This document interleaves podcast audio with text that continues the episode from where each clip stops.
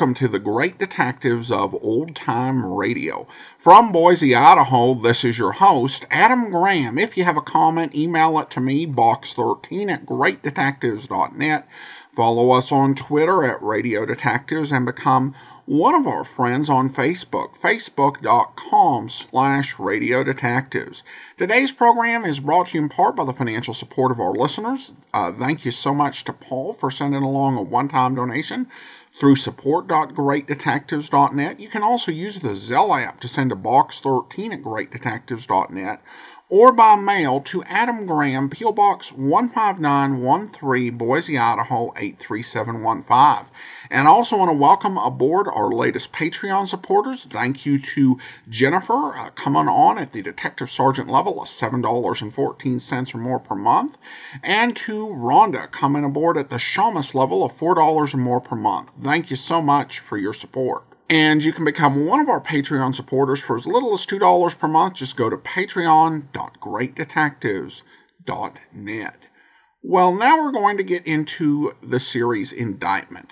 I'm not going to be able to really give you specific dates, just because this is another series where the actual air dates are sparse. I do have a pretty good guideline for when the series aired, and it had a good run over CBS. It aired between January of 1956 and January of 1959, so just about 3 years on the air. Nat Polen stars in the series, which is the clue that this was not only set in New York, but also recorded there as well, as Nat Polen was a New York-based actor who did a lot of soap opera work, which we'll talk a little bit more about Mr. Polen after the program. Indictment follows the process that the New York Assistant District Attorney had to go through in order to obtain an indictment. So let's go ahead and we will take a listen to the first episode we have here, and this is The Witness Who Wasn't. Indictment. A formal written charge of crime is the basis for trial of the accused.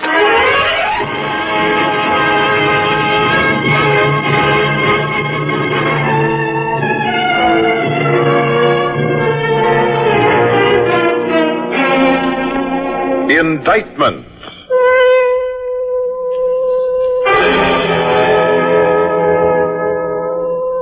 The drama you're about to hear is from New York City and is based on stories of the criminal law, with authentic procedures as detailed by Eliezer Lipsky, former Assistant District Attorney of New York. It is the Assistant District Attorney who directs criminal investigations, assembles facts and witnesses, builds the case to a just indictment.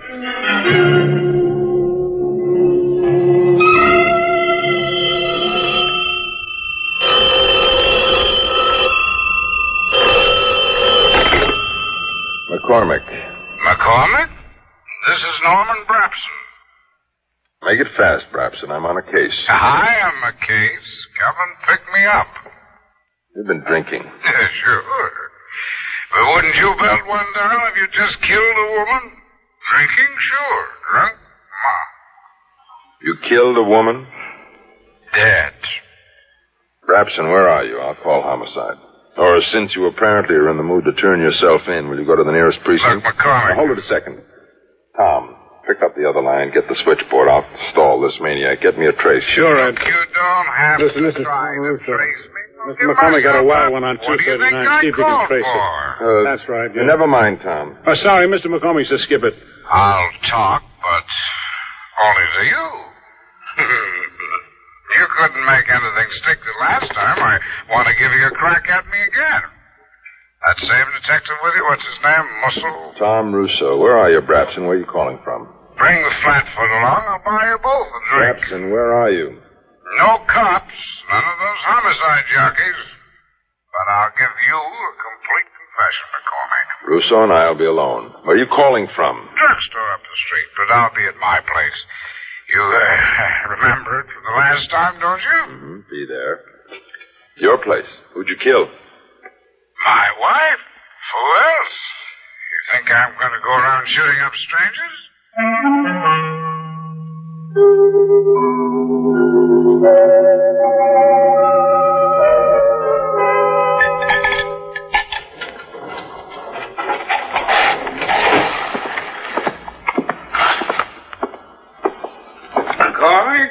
All right, Brabson, put the drink down. Well, what's the door now? I know my business, Brabson. Oh, where is she? There's a gag? On the other side of that sofa in front of the fireplace. You did a good job. Okay, Tom, call the medical examiner. And you two don't touch the phone. More fingerprints? That's right.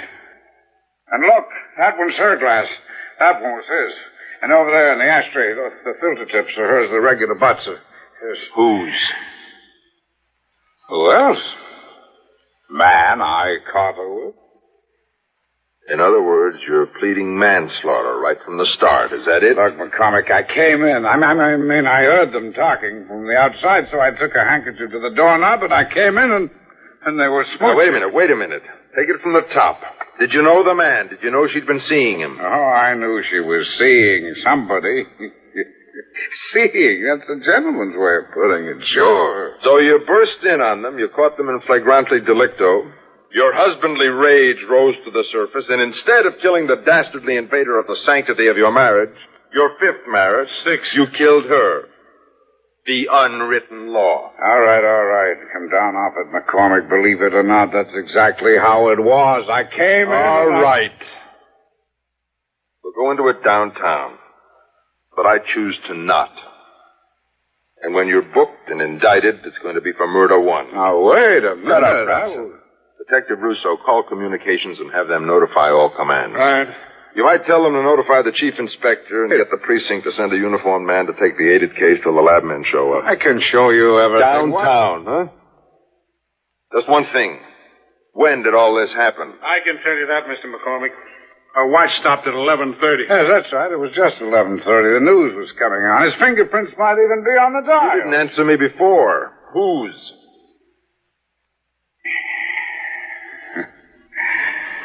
All right. Let's go downtown.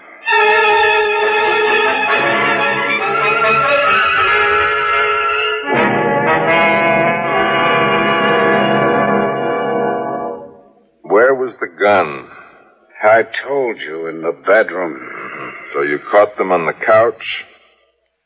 You walked into the bedroom, deliberately got the gun, deliberately came back, deliberately shot her. I told you that, but deliberately. The gun, sure, deliberately back into the living room. I admit that. I volunteered that. But only to throw a scare in it, to cut it out.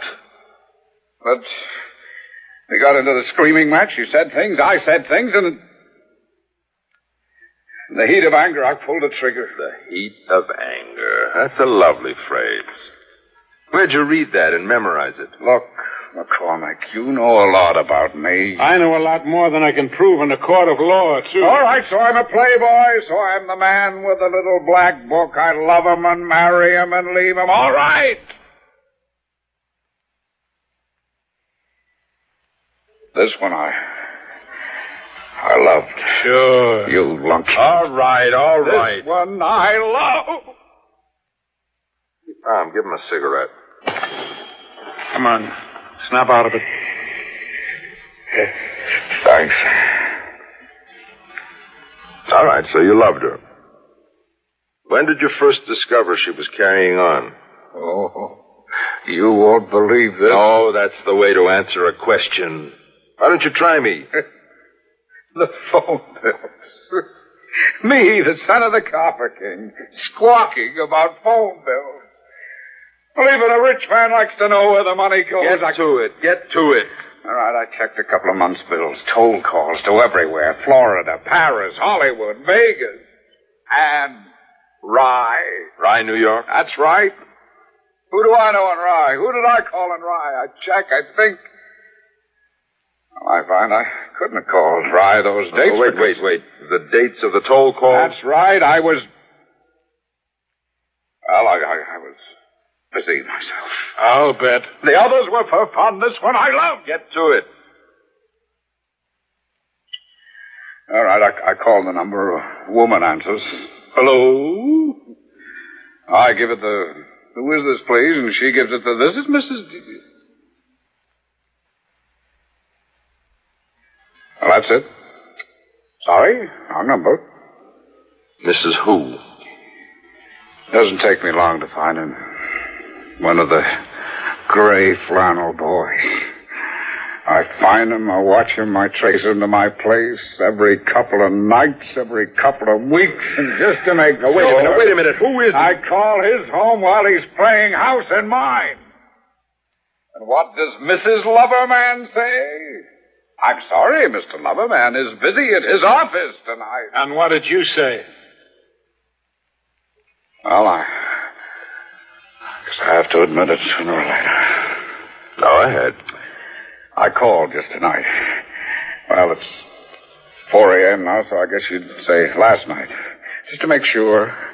I knew he was in there. I called his home, and when his wife gave me the busy of the office bit, I said, that's what you think. That's why I didn't want you to touch the phone. I figured he called from my place, and the prince... What's his name? You'll find out. Come on. No, nothing against him, though I admit I could have killed him if he'd been there when things got hot. When did he leave? I came in like 11:25. I sized it up. I went for the gun. When I came out of the bedroom, he was gone. Say 11:26, 7? Yes, round there. Give or take more in a minute, either way. The name. How stupid can you be? Lord McCormick, I've given you a confession. Call in a stenographer. Line up the facts as I've told them to you, and I'll sign it. A confession to manslaughter. Unpremeditated murder. Which it was. Which you can't prove unless you can prove there was a man in your apartment when you came home, a man with your wife. She's dead. She can't prove it. The place is lousy with fingerprints. The glass is the doorknob. He grabbed the doorknob on the way out. You saw him run out. I came out of the bedroom with a gun, and I heard him turn the doorknob. Fingerprints, if they come up, the prints could be from the last time. Don't tell me about the glasses, the cigarette butts, the phone calls, the rest of the hogwash you've been handing out. Hogwash? Not tell me his name. His name could mean the difference between your getting off and going to the chair, stupid. Look, if I'd have thought you'd try to pin murder in the first degree on me, I'd never have called you. I'd have gotten lost. You'd never have found me. I'd pack it in here and disappear as far away as a passport could take me. I called you, remember? I called you. What was his name? He was there. I tell you, he was there. He better have been, or you're dead. All right, Tom, we'll work from the prints. And this lying snake's phone bills. And he better have been there.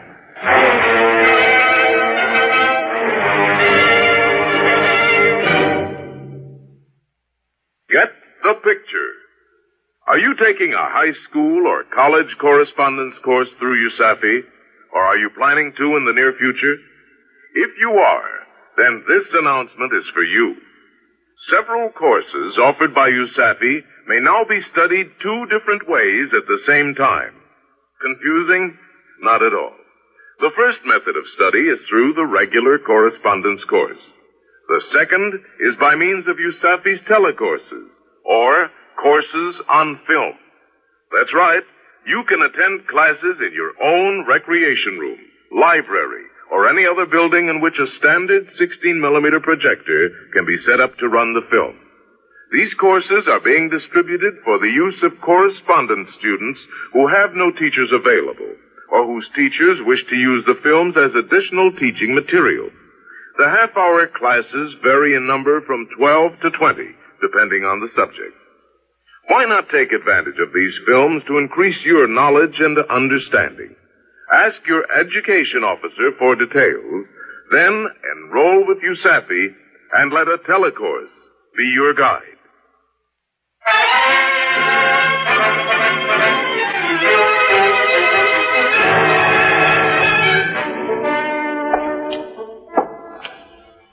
Mr. McClay, please sit down.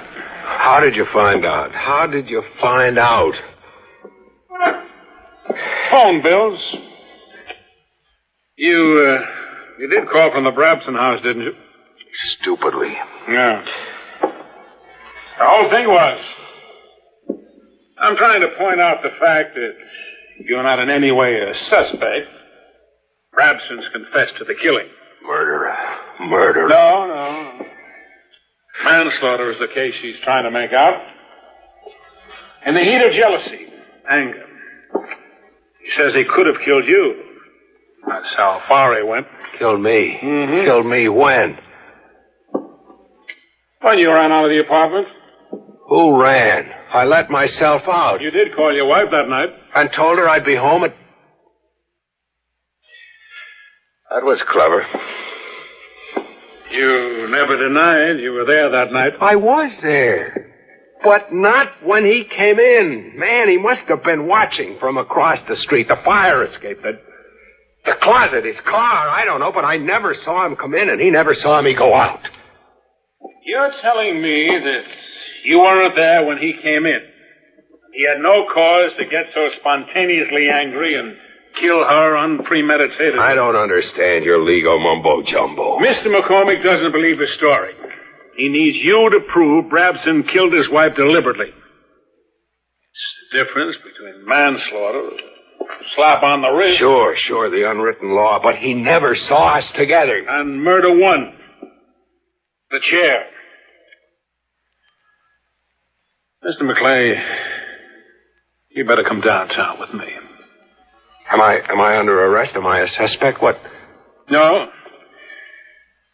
you're the important witness, or non-witness. A witness who wasn't there.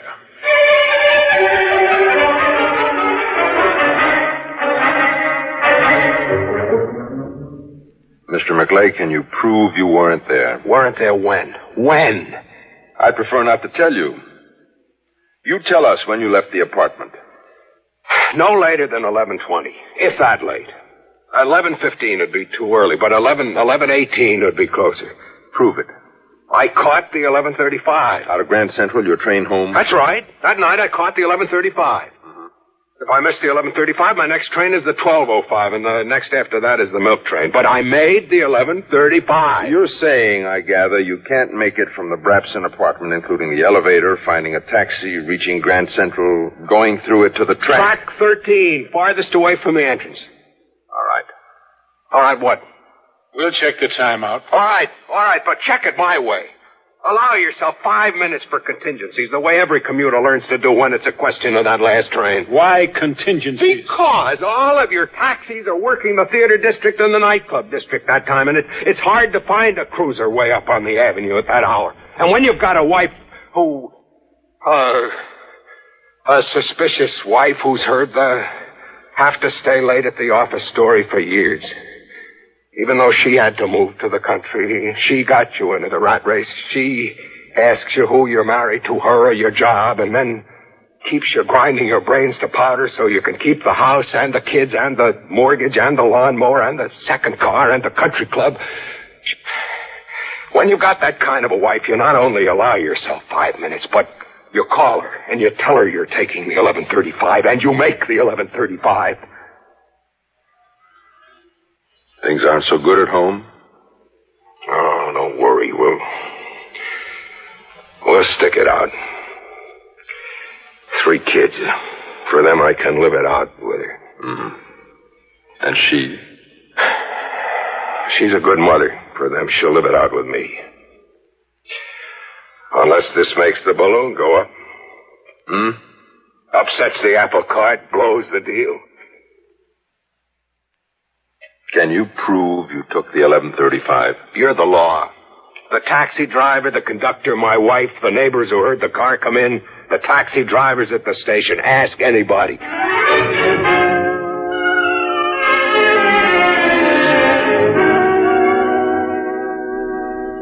That's right, Mrs. McClay. The night of the 16th. You mean the morning of the 17th? What's that? The 11:35 gets to the station at 12:07. Then there's the trip home. That's 15 minutes if it isn't foggy. We frequently have fog in the valley. Say, 20 top? Yes. So when Tom takes the 11:35, he's home latest 12:25 or 30. Well, that night, the 16th, he was home at 12:30. Can you give me definite proof of that, Mrs. McClay? Say, lights in the neighbors' houses, people who recognize the sound of his car. I mean, a Porsche is a pretty distinctive motor. No, I can't. I beg your pardon? He didn't make the 11:35 that night. He came home at 3 o'clock with the milk train the next morning.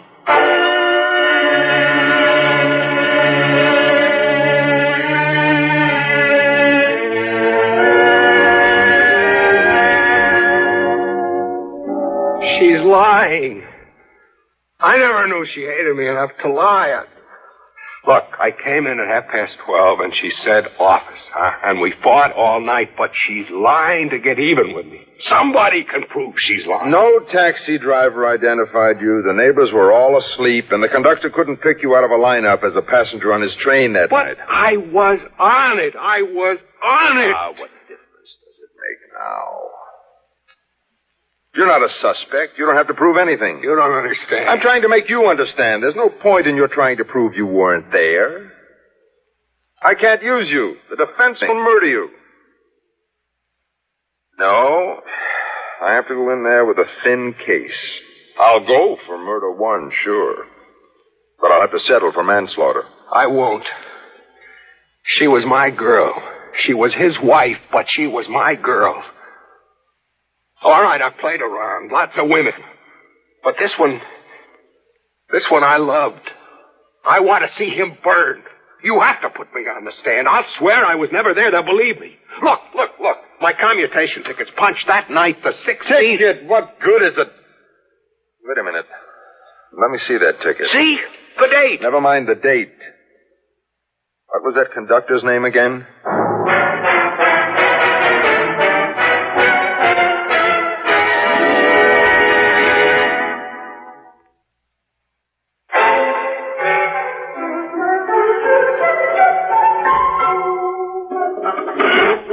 Okay, Brabson. Now listen to the man. I don't know him. Who's he? Mr. Weiss is a conductor. He works the 11:35 from Grand Central. No, I swing. That week I worked 11:35. Not my regular train. That's why he didn't recognize me. To the regular conductors, I'm a regular. But what's all this jibber-jabber? Shut up. All right, Mr. Weiss, go on. About the ticket. Well, like I told Mr. McClay, I was sorry I didn't recognize him. But if I'd known he was using the regular commutation ticket, which it's dated, I mean, he rides on the 16th. We punched the 16th, you see. Yeah, show him. Him? That man. Sure. See? All right. So you make confetti, so? It's a little heart. The punch makes a little heart-shaped hole. Huh? That's very sentimental. Yeah. I told my wife when he assigned me the punch. Mr. Weiss, tell him what you told Mr. McClay and me. About the punch? That's right. Well, you don't find many people who know that, but every conductor's got his own punch. I mean, he with a heart, another's an arrow, a half moon, a little zig, a little zag. Thousands, all different.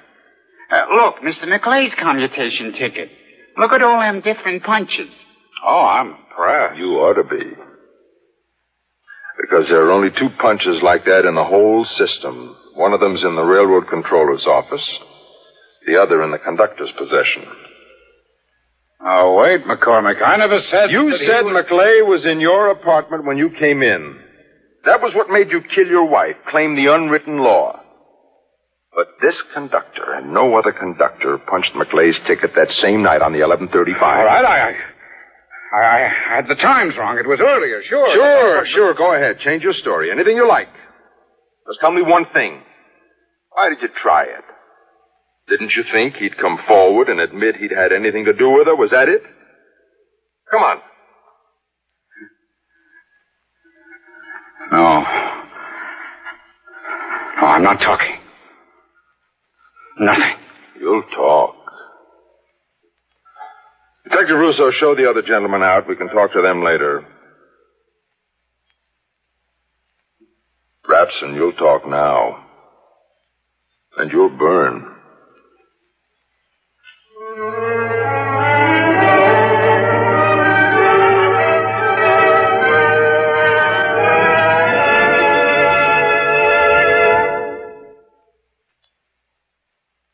story you just heard was drawn from New York City and based on stories of the criminal law as detailed by Eliezer Lipsky, former Assistant District Attorney. The names of all persons and places were changed. Indictment is written by Alan Sloan, produced by Nathan Kroll, and directed by Paul Roberts. Nat Polen is starred as Edward McCormick. Jack Arthur is heard as Tom Russo. Also in the cast were Ian Martin, Mason Adams, Rebecca Sand, Bill Kramer. This is Stuart Metz, inviting you to listen next week at this same time for another Indictment.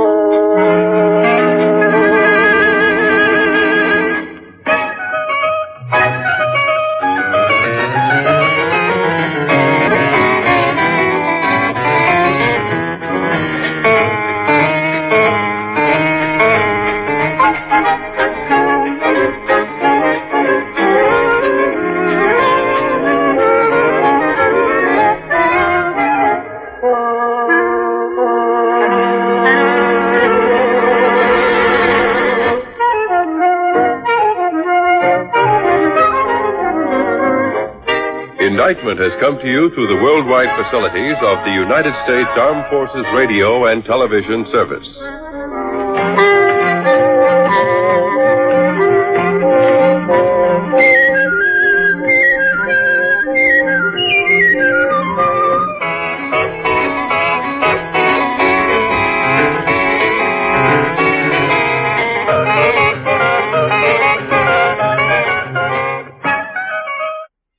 Welcome back. Well, I enjoyed the episode. I really liked the detail. I thought it was pretty clever that each of the people who stamped the tickets had a different stamp, so you could tell who had actually stamped it. I thought the investigation was good. It was as thorough as you're going to get in 25 minutes, and I think in some ways it reminded me of Dragnet, but the reactions of a lot of these people rang very emotionally true, particularly with just the total messiness of all that was going on with all of these mixed up and messed up relationships. Now, I will go ahead and talk a little bit about Nat Polen. Nat Polen is probably best known for his soap opera roles. And he was on As the World Turns, playing a doctor for 10 years. And then he was on One Life to Live for 12 years. And so this was a period between 1956 and 1981. And essentially for 23 of those 25 years, he was playing a doctor on a soap opera. He did a fair amount of radio, though mostly it was in character roles. He did some CBS radio theater in the 70s, and he did have one credit I found in the Internet Broadway database. So he's probably not the type of actor who would have been given a chance to star in a radio program earlier in the golden age of radio. But he certainly brought a lot of experience. Plus, it turns into a bit of a win for CBS, since after Indictment started, he was also available to appear on As the World Turns. And CBS, as you go into the late 50s, early 60s, really did like to have a good cross-pollination between their New York-based soap opera and their New York-based radio program. Just simpler for them all around. Now, I mentioned that this was not only recorded, set in New York, but also recorded in New York. There were some series that were set in New York, but really recorded in Los Angeles. That was the case with the first three seasons of Barry Craig, Confidential Investigator. Only the really first few episodes of Broadway Is My Beat were actually recorded in New York. All of the episodes starring Larry Thor were actually recorded in Los Angeles. So Indictment has the distinction of actually being recorded in New York as well as set there. All right, some listener comments and feedback now. And we start with Paul. Paul writes in, "Thank you for your great programming and for making these exciting radio mysteries accessible." Well, thank you so much, Paul. Rhonda writes, "This podcast is great. Thanks for the time and effort you put into it." And Jennifer writes, "Happy, a little belated birthday. Adam, thanks for continuing to provide such a great show." Well, thank you so much, Jennifer. Appreciate your comment and for you becoming a Patreon supporter. And I do want to go ahead and thank our Patreon supporter of the day. Thank you to Jim and Rachel, Patreon supporters since March of 2016, currently supporting us at the Shamus level of $4 or more per month. Thank you so much for your support. And I do want to let you know we don't have that many episodes of Indictment, so in 4 weeks from today, join us as we get into Under Arrest. That will be coming to you on Saturday starting in 4 weeks. And that will do it for today. Join us back here tomorrow, Public Domain Video Theater. It's another police procedural, but this time set out on the West Coast in Los Angeles County as we get into Code 3. And then on Monday, we'll be back with Box 13. And then next Saturday, another episode of Indictment. In the meantime, send your comments to box13@greatdetectives.net. Follow us on Twitter at Radio Detectives and become one of our friends on Facebook, facebook.com/Radio Detectives. From Boise, Idaho, this is your host, Adam Graham, signing off.